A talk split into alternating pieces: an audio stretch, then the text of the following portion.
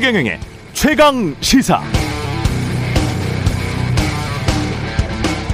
대통령 처음 해보는 거기 때문에 이걸 뭐 공식 비공식 뭐 이런 걸 어떻게 나눠야 될지 또 대통령의 부인으로서 안 할 수 없는 일도 있고 이걸 뭐 어떤 식으로 정리해서 해야 될지 저도 뭐 이제 시작한 지 얼마 안 돼서 한번 국민 여론도 들어가면서 뭐 차차 이 부분은 생각해 보겠습니다. 글쎄요, 지금 뭐 공식적인 그 수행이나 비서팀이 전혀 없기 때문에 혼자 다닐 수도 없고 그렇다고 뭐 어떻게 좀 방법을 알려주시죠. 네, 부인 김건희 여사의 봉하마을 지인 동행 논란과 관련해서 윤석열 대통령이 어제 기자들에게 한 답변 내용 들으셨습니다. 대통령 처음 해보는 거기 때문에 공식 비공식 어떻게 나눠야 될지 저도 시작한 지 얼마 안 돼서 방법을 알려주시죠. 이런 말들이었습니다. 이해하기가 좀 힘든데요. 우리나라에서 독재자 빼고 대통령 두 번 이상 해본 사람은 원래 없고요. 그래서 새 정부 준비 제대로 하라고 인수위가 있습니다. 그게 비공식 행사였다면 그 수많은 기자들은 그럼 어떻게 미리 알고 취재단까지 꾸려서 봉하마을로 가서 취재하고 사진 찍고 영상을 찍었다는 것인지 무엇보다 능력 있는 사람들로만 특별히 골라 뽑았다는 대통령 비서실 참모들과 유능한 내각 인사들 다 어디로 가고 대통령이 기자들에게 방법을 알려달라고 질문하는 것인지 농담이겠죠. 제가 예능을 다큐로 받는 걸까요? 그러나 대통령 처음 해봐서 이 말은 좀 당혹스럽기는 합니다. 네, 안녕하십니까. 6월 16일 세상에 이익이 되는 방송 최경령의 최강시사 출발합니다. 저는 KBS 최경령 기자고요. 최경령의 최강시사 유튜브에 검색하시면 실시간 방송 보실 수 있습니다. 문자 참여는 짧은 문자 50원, 긴 문자 100원이 드는 샵 9730 유튜브 또는 무료 콩 어플 이용 부탁드리고요. 오늘 최강시사 국민의힘 하태경 의원 만나보고요. 더불어민주당 전당대회 준비위원장이죠. 안규백 의원 연결합니다.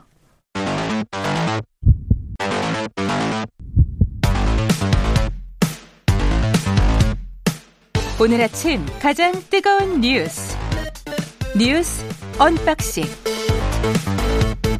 자 뉴스 unboxing 시작합니다. 민동기 기자 김민아 평론가 나와 있습니다. 안녕하십니까? 안녕하십니까? 예, 우리가 다 초면이었죠 처음에는.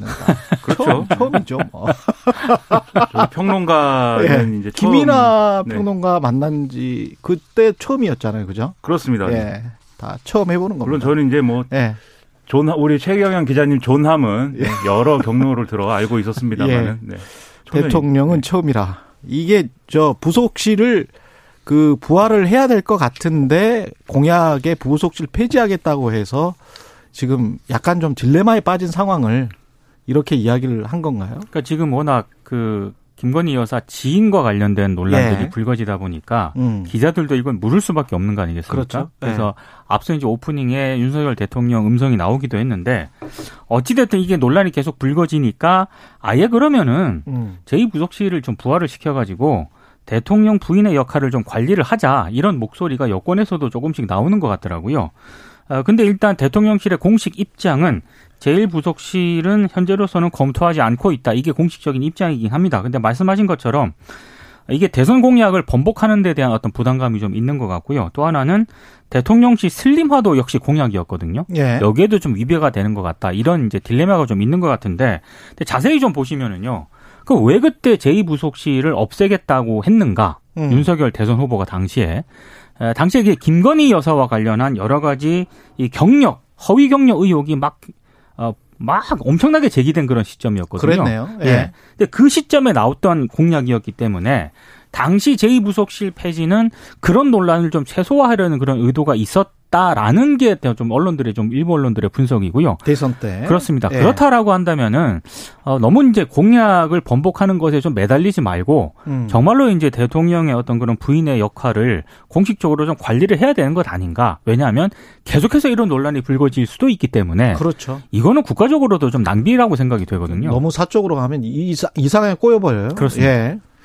그래서 윤석열 대통령이 이제 뭐 대통령 처음 해봤다든지 그다음에 뭐 알려달라든지 워낙 이제 대통령이 어떤 어법이 음. 화법이 좀 만연체예요 지금. 예. 그래서 이제 보면은 지금도 쭉 들으셨지만은 이제 어, 이 말 잘하는 사람들처럼 이제 문장이 딱딱 끊어지지 않거든요. 쭉 계속 이어지면서 뭐 그 이어지는 말에는 약간 농담조로 한 것도 있고 뭐 그다음에 진지하게 한 얘기도 있고 좀 뒤섞여 있는데 이게 여러 가지 그래서 선해 그러니까는 어, 어떤 얘기냐 이게를 해석을 해보면 결국 이런 얘기입니다. 첫째로 영부인의 활동이 어, 공적 활동, 사적 활동이 그렇게 무자르듯이 구분할 수 없는 부분이 있어서 음. 공적 활동에 해당하는 것을 어떻게 관리할지 지금 고민이다. 그리고 음. 알려달라라고 하는 것은 여론이나 이제 언론의 지적이나 이런 것들을 듣고 한번 판단해 보겠다 이런 취지잖아요. 예. 결국 제2부속실을 설치하라는 주장과 지적이 있으니까 예. 고려하겠다라고 지금 봐야 될 건데 예. 문제는 지금 민 기자님 말씀하신 대로 그렇게 될 경우에는 어. 애초에 2부속실을 이제 폐지하겠다고 했던 그 원인이 되는 문제에 대해서 해소가 좀 필요하다는 거죠. 그래서 음. 김건희 여사를 둘러쌌던 그런 의혹이라든가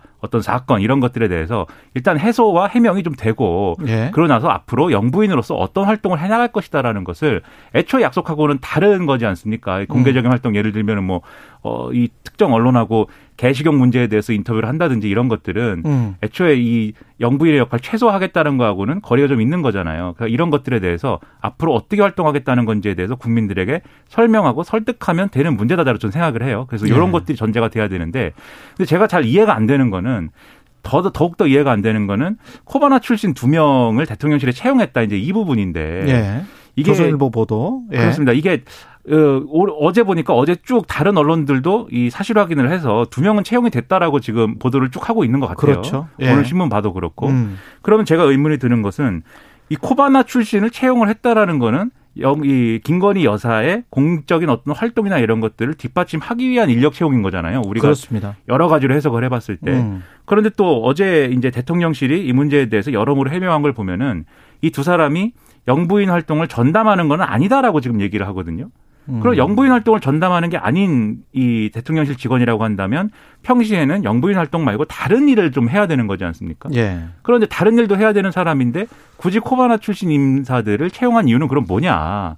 영부인 전담 활동도 아닌데. 그러니까 이 모든 것들이 의문이고 모든 것들이 문제 삼으려면 충분히 문제 삼을 수 있는 그런 대목들인 거예요. 그리고 그 개사과와 관련된 그 사람이 코바나 직원이었고 그 사람을 분명히 캠프에서도 배제한다고 했는데 다시 그 사람이 대통령실에 만약에 들어간 게 사실이라면 그거는 언론이 계속 질문을 해봐야 된다고 봐요. 그러니까 정확하게 보니까 예. 일단 지원은 했고요. 음. 그리고 채용을 공식적으로 한 건 아닌 것 같습니다. 그러니까 이게 무슨 얘기냐면 음. 대통령실에 들어가려고 한다면은 국정원 신원조회를 거쳐야 되잖아요. 네. 근데 지금 국정원 신원조회 과정에 있는 것으로 일단 보여지고요. 음. 만약에 이제 별 문제 없다. 라고 판단이 되면은 이제 정식으로 채용이 되는 거겠죠. 그러니까 그런 차원에서 이게 영부인 마지막 단계군요. 네, 그렇습니다. 예. 영부인 활동을 전담하는 전담 팀이다라는 음. 설명이 있든지 음. 아니면은 이 두 사람이 코바나 출신이긴 하지만 어떤 이제 어 직무 적합성이 있어서 채용이 되는 것인지 이게 이제 설명이 돼야 되죠. 이게 설명이 안 되면 어제도 말씀드렸습니다만 김건희 여사가 하는 활동이나 이런 것들이 아무리 이제 영부인의 활동이 공적인 활동, 사적인 활동이 무자르듯이 구분할 수 없다고 하더라도 사적인 어떤 영역과 그런 네트워크로 이루어지고 있는 거 아니냐라는 의혹과 여러 가지 문제 제기로부터 자유롭지 못할 수 있거든요. 예. 어제 조선일보 사설도 그 점 지적했다고 말씀드렸는데 오늘도 중앙일보, 한국일보가 사설로 그 점을 지적을 또 하고 있습니다. 음. 그러니까 이 부분에 대해서 지금 임기 초부터 영부인 논란 이거 이렇게 가는 것은 정권에 상당한 부담이 되고 좋을 게 하나도 없습니다. 예. 정리를 예. 빨리 해야 됩니다. 음. 코바나 콘텐츠 직원은 아무 상관없는 것 같은데 그 개사과와 관련해서는 대통령이 분명히 한 말이 있기 때문에 후보 시절에 이렇게 되면은 정말 선거 때문에 국민들에게 거짓말을 한 꼴이 돼버리는 거예요. 그 사람을 다시 대통령실에 직원을 채용을 한다면 그 네. 사람은 분명히 캠프에서 배제를 하고 그 뉘앙스는 그거에 거기에 관한 책임을 지게 하겠다라는 거잖아요. 근데 임기 초에 다시 만약에 그 직원을 채용을 한다는 거는 그건 계속 물어봐야 될 것 같습니다. 그 사람이 맞는지 안 맞는지는. 조선일보 보도에 따르면 예. 대사관 논란뿐만 아니라 우크라이나 전쟁을 희화한 그 인스타그램 사진도 내가 그 해당 직원이 귤 사진도 귤 사진, 예, 귤 사진 관여한 것으로 일단 조선일보는 보도를 하고 있습니다. 좀 그거는 이해할 수가 없는 것 같은데요. 그리고 그걸 왜 언론이 이거는 말의 번복이고 국민들에게 해명을 거짓으로 한 건데 그게 오히려 아젠다가 돼야 될 것 같은데요. 제가 보기에는 미국 연준 기준금리 0.75% 인상했습니다. 자이언트 스텝을 밟았습니다. 음. 인플레이션 고삐를 잡기 위해 28년 만에 최대폭 기준금리 인상이라는 특단의 조처를 좀 취했는데요. 어, 연방 공개 시장 위원들은 연말까지 기준금리가 3.4%에 이를 것으로 전망을 했습니다. 근데 3월만 하더라도 이 전망치가 1.9%에 불과했거든요. 껑충 뛰었습니다. 더 우려가 되는 건 이 연방공개시장위원회가 연말에 물가 상승률이 5.2%에 이를 것으로 내다봤다는 그런 점이고요.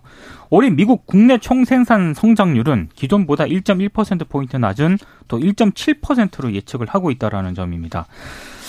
지금 뭐 우크라이나 러시아 지금 전쟁 이것 때문에 인플레이션에 대한 상향 압박이 굉장히 가해지고 있는 그런 상황이고 코로나19로 인한 중국의 봉쇄 정책도 공급망 혼란을 더 악화시킬 가능성이 있기 때문에 뭐 미국 경제가 침체로 뭐 당장 떨어지지는 않겠습니다만 예. 아, 당분간 하향 곡선을 그릴 것이다라는 그런 전망은 불가피할 것으로 아, 보입니다. 예, 명확하 네. 보이죠. 예. 그렇죠. 근데 금리 인상 속도가 음. 애초에 예상보다도 계속 이제 빨라지는 상황이지 않습니까? 그게 이제 어, 이 문제라면 문제인 건데, 음. 0.75%포인트 인상을 했는데, 제롬 파월 의장은 또 추가로 이 정도의 인상은 한 번 더 있을 수도 있다라는 취지의 얘기도 했어요. 0.75%가 네. 될지, 예, 0.5%가 퍼센트 포인트가 될지 그건 뭐 알 수 없지만 이런 것들은 뭐 흔한 일은 아니다라고 하면서도 또 해야 된다는 점을 언급을 했는데 이 그리고 이제 점도표라는 게 있지 않습니까? 음. 이, 이 연방 공개 시장 위원들 그러니까 연방 준비은행장들이 모여가지고 앞으로 연말에 금리가 어느 정도 될 것 같다. 시기별로 요걸 이제 각자 예상해 가지고 만든 점도표라는 게 있는데 연말까지 3.4%라고 했으니까 남은 FOMC 기간 동안에 어 횟수별로 0.75% 또는 0.5% 포인트 이거를 계속, 계속 올린다. 계속, 계속 올려야 된다는 그렇죠. 뜻이에요. 그리고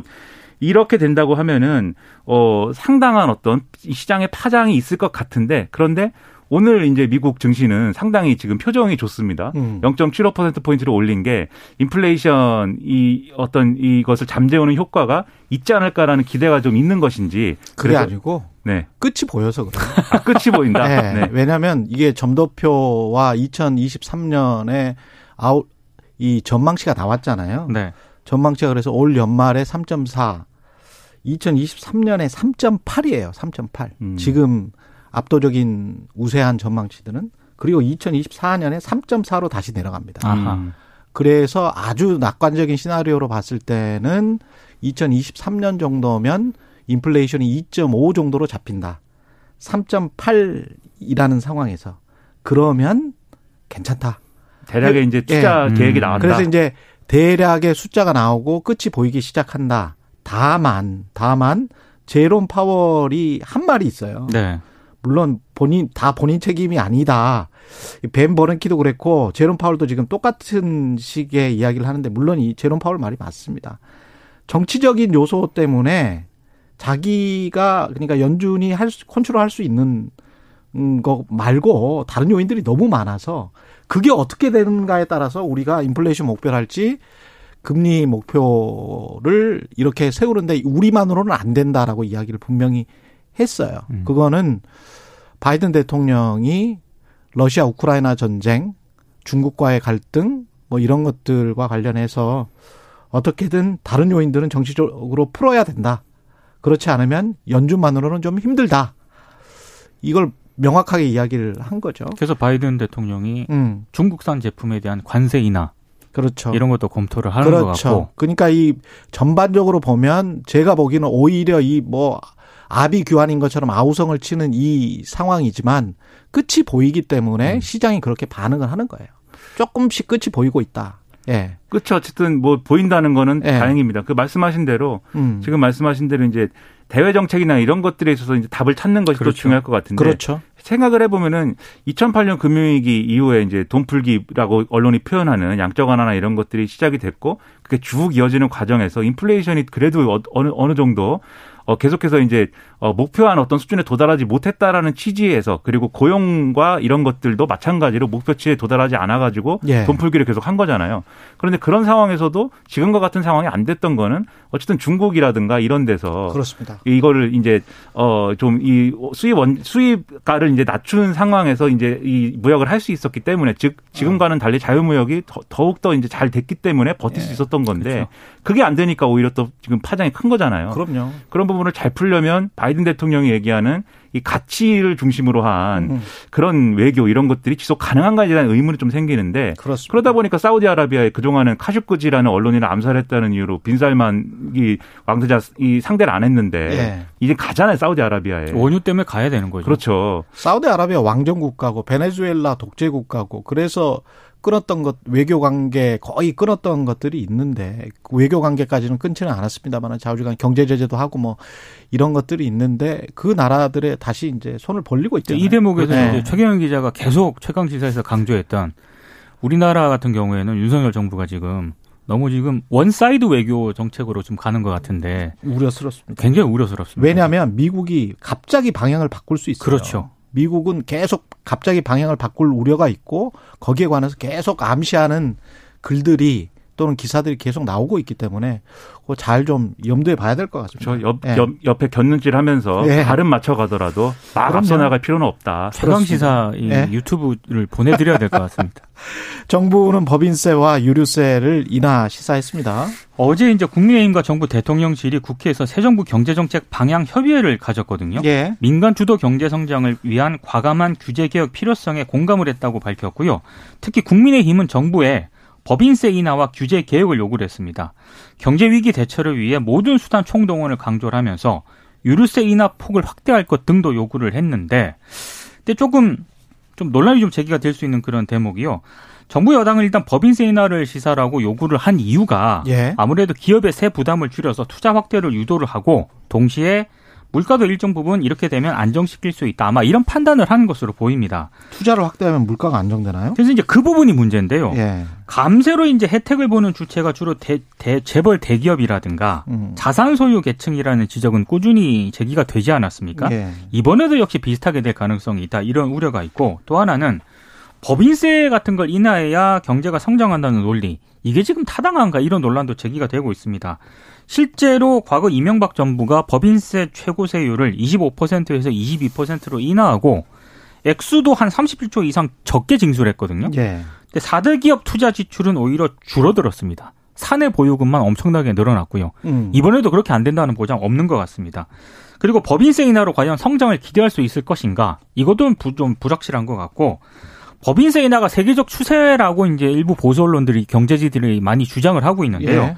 물론 팬데믹이 코로나 팬데믹이 한창이었던 시절에는 많은 나라들이 법인세를 인하한 건 맞습니다만 지금은 미국도 그렇고 전 세계가 물가 때문에 아, 코로나 팬데믹 상황하고는 여러 가지 변수라든가 상황이 많이 달라졌거든요. 예. 그래서 어, 너무 좀 이런 지금 이 정부가 어제 당정 대통령실이 이 논의했던 그 내용에 상당히 좀 우려를 표하는 그런 시각도 적지 않은 것 같습니다. 그러니까 이런 논리인 것 같아요. 일단 지금의 음. 이제 인플레이션이나 이런 것들이 공급 쪽의 문제다라고 봐서 예를 들면 유가가 크게 오른 거에 대해서는 유류세를 인하하는 걸로 이, 어, 이 사람들의 어떤 부담을 낮춰주고 특히 기업의 뭐 부담도 낮춰주고. 직접적인 그렇죠. 그렇죠. 예. 그런 부분을 하나를 갖고 있고 그 다음에 기업이 이 생산하는 어떤 생산품의 어떤 물가, 이 가격이 오르는 것에 어. 이, 이 지금 얘기하는 세부담이 있다. 그렇죠. 수입, 수입 물가 인상 이런 것들이 반영이 돼 있으니 음. 그런 것들을 감경하기 위해서 법인세를 낮춰 가지고 기업의 부담을 줄이면 음. 이게 가격 인상 요인이 없어진다 뭐 이런 논리인 것 같은데 근데 이게 정확하게 이명박 정권 때 실패했던 논리거든요. 제가 한 가지 통계를 가르쳐 드릴게요. 2016년부터 2020년까지 법인세 신고 내역이 있어요. 이거는 국민의힘 윤창현 의원이 국세청으로부터 받은 자료이기 때문에 정확한 자료입니다. 상위 1%의 법인들이 내는 그 법인세 신고 내용이 82.7%예요. 그리고 우리나라의 49.9% 그러니까 딱 절반이죠. 절반의 기업들은 법인세를 아예 안 내요. 낼 게 없어. 영업이익이 하나도 안 나니까. 그러면은 지금 상위 1%가 82.7%를 내는데 상위 1% 세금을 깎아서 물가를 깎을 수 있다라는 이야기잖아요. 그렇죠. 이게 말이 됩니까? 그래서 저도 그게 의심스러운데 대통령실에서 언론에 그렇게 얘기를 하고 있어요. 물가를 안정시킬 예. 수 있는 방법 중에 하나다. 그런데 예. 이걸 왜 말씀드렸냐면 그러니까 이명박 정권 때도 사실 이게 trickle crown, trickle down의 어떤 하나의 이제 요, 이 논리이기도 한 건데 그때도 낙수 효과를 기대하면서 이런 무- 물가는 아니었습니다만 그때는 네. 이 법인세 인하라든가 이런 business friendly를 했는데 결국 이게 의도한 성, 이 의도한 결과가 나오지 않아서 그럼 세금 깎아주고 그만큼 가격을 깎아준다라는 보장이 있어야 되는데 그렇죠. 그게 민간, 없습니다. 민간에서 시장이 그러면 기업의 어떤 선의를 바라는 수밖에 없는 거 아니에요? 그렇죠. 그 그래서 상위 그- 1% 기업들에? 그게 안 되다 보니까 중간에 뭘 갖고 나왔냐면 그래서 동반 성장 갖고 나온 거잖아요. 동반 성장 갖고 나왔더니 막 그 재계에서 사회주의냐 막 이러고 음. 그랬던 전례가 있거든요. 그러면 이제 법인세 인하를 이제 옳다 그러다 선악구도로 접근할 필요까지는 없겠지만 적어도 의도한 정책 효과를 거둘 수 있는 방안이냐에 대해서는 예. 상당히 회의적일 수밖에 없다. 과거의 전례를 봐도. 예. 그래서 이거는 한번 이게 그럴 수 있다라는 어떤 어 근거를 확실하게 우리 국민들에게 보여주든지 아니면은 좀 이런 방향은 아니고 다른 거다라는 설명이 있어야 될 있는 것 같습니다. 피해나 혜택은 그만하고 오히려 어, 기업 책임을 더 좀 늘려야 한다. 이런 음. 주장도 적지 않습니다. 그리고 백윤규 전 장관에 대한 구속영장은 기각이 됐네요. 기각이 됐습니다. 일단 그 서울 동부지법 신용무 영장 담당 부장판사인데요. 어젯밤 9시 40분쯤에 범죄 혐의에 대한 대처적인 소명은 이루어진 것으로 보이지만 일부 혐의에 다툼의 여지가 있고 피의자의 지위나 태도 등에 비춰봤을 때 도망 염려가 있다고 보기는 어렵다. 이렇게 판단을 했고요. 특히 이제 백 전 장관 같은 경우에는 월성 원전 경제성 평가 조작 사건과 관련해서 이미 재판을 받고 있거든요. 아마 이런 점도 고려가 된 것으로 보입니다. 조금 이례적인 게 통상 주요 사건 피의자에 대한 구속영장 발부 여부는 밤 늦게 나옵니다. 예. 근데 어제는 9시 40분쯤에 나왔거든요. 어. 이런 전례들에 좀 비춰봤을 때 백 전 장관 구속영장 기각 결정은 상대적으로 굉장히 일찍 나왔는데 아, 구속이 꼭 필요하지 않은 이유를 법원이 다방면으로 설명을 했는데 아마 이 이유는 검찰이 좀 무리하게 영장을 청구한 것, 아니냐 예. 또 이런 지적도 나오고 있는 그런 상황입니다. 이 법원의 설명에 대해서 언론마다 좀 해석이 좀 달라요. 다른 다르죠. 것 같아요. 네. 왜냐하면 범죄 혐의에 대한 대체적인 소명은 이루어진 것으로 보이나라고 돼 있어요. 그러면 예. 지금 배궁규 전 장관이 받고 있는 혐의가 첫째로 이 산하기관들에 대한 기관장들 내보내라라고 종용했다는 거. 직권남용. 그렇죠. 두 예. 번째로 실제로 그런 일이 이루어지도록 시킨 데 더해서 후임으로 올 사람에게 이게 면접에서 잘 되도록 하는 어떤 지원을 했다는 거. 어. 그리고 세 번째로 나갈 사람이 나가기 전에 한 인사에 대해서 그거 다 취소하라고 또 종용했다는 거 이렇게 세 개인데 예.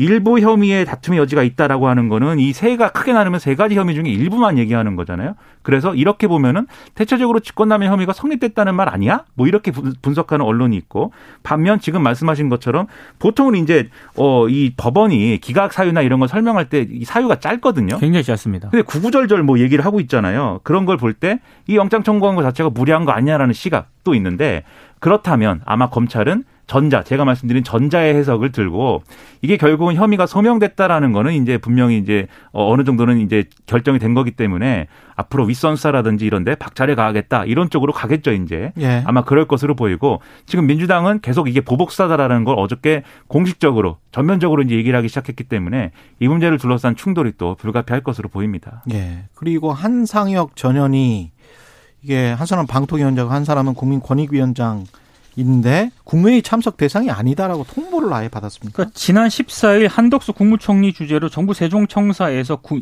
국무회의가 열렸는데요. 예. 이 전에 어, 좀 참석 대상이 아니다라는 통보를 받았다라고 합니다. 음. 두 위원장은 국무위원이 분명히 아니긴 한데요. 2008년 조직 신설 이후에 지금까지 국무회의에 참석을 해왔습니다.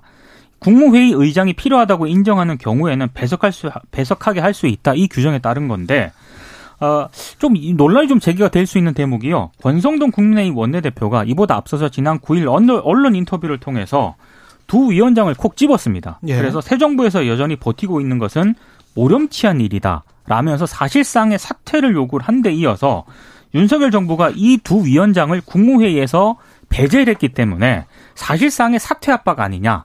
이게 이제 민주당의 주장이고 일부 언론들도 여기에 조금 힘을 싣고 있습니다. 어. 언론이 이 문제에 대해서 상당히 지금 바람을 잡고 있는 거는 분명한 사실인데 왜냐하면 백운규랑 지금 그렇죠. 대치가 되잖아요. 대비가 되잖아요. 그렇죠. 그런 예. 그런 사안도 있고 그리고 어쨌든 계속 이제 이 알박기 인사라든가 이런 거에 대해서 계속 얘기를 하는 거잖아요. 인수위 시절부터 음, 음. 연장선에 있는데 그런데 그렇다고 해서 이제 국무회의에 오지 말아라고 한 거에 대한 논란 이거는 별도로 다뤄봐야 될 문제인 게 국민권익위원장 같은 경우에는 국무회의에서 다뤄지는 이제 안건이나 이런 거에 대해서 부정부패 가능성이나 이런 것도 평가를 해야 되거든요. 그렇죠. 그러니까 국무위원 아니고 당연직은 아니더라도 최소한 권익위원장은 가는 게 맞는데 그렇죠. 이것을 하지 말라고 하는 것은 그럼 이후에 어, 윤, 윤석열 정권과 가까운 인사가 국민권익위원장이 돼도 국무회의, 국무회의에 참석을 안 하는 거냐. 어. 이런 논란으로 번질 수가 있거든요. 그래서 이거는 이 전 정권 인사라고 해도 참석할 필요가 있다면 참석을 하도록 하는 게 맞다고 생각을 합니다. 예. 어떨 때는 국민 통합 정치고 어떨 때는 뭐 알박기 인사라고 하고 뭐 이러 이러면 헛갈리죠. 누리호 2차 발사가 전격 연기됐고 BTS 데뷔 9년 만에 뭐 잠정 중단한다 단체 활동을 이거는 팩트예요. 그게 이제 영상에서 예. 이제 멤버들이 편하게 얘기를 했는데요. 예. 상당수 언론들이 뭐 활동을 중단하고 예. 잠정 해체 이런 식으로 제목을 뽑았거든요. 예. 근데 그 보도가 나온 뒤에 어제 이제 멤버 가운데 일부가 SNS라든가 아, 어. 자, 자기 개인 영상을 통해서 언론이 너무 앞서간다는 그런 취지로 좀 비판을 음. 하고 있습니다. 그러니까 개인 활동하고 단체 활동을 병행한다고 하는 것이지 예. 단체 활동을 뭐 중단한다거나 이런 건 아니다라고 지금 얘기를 하고 있거든요. 그렇군요. 그러니까 이 부분은 조금 세심하게 좀 볼 필요는 있는 것 같습니다. 다만 멤버들이 한 얘기의 핵심은 이게 이 한국의 아이돌 시스템 특히 이제 해외로 진출해 진출하게 되는 아이돌 같은 경우에는 이게 자기의 어떤 개발이나 발전에 초점이 맞춰지기보다는 너무 계속 소모품처럼 그렇죠. 다뤄지고 있다라는 게 문제의 예. 핵심이에요. 그 부분도 우리가 짚어봐야 되는 거고 언론이 그 부분에 관심을 많이 쏟아야겠습니다. 예, 뉴스 언박싱 민동기 기자 김연아 평론가였습니다. 고맙습니다. 고맙습니다. KBS 라디오 최경영의 최강시사 듣고 계신 지금 시각 7시 46분입니다.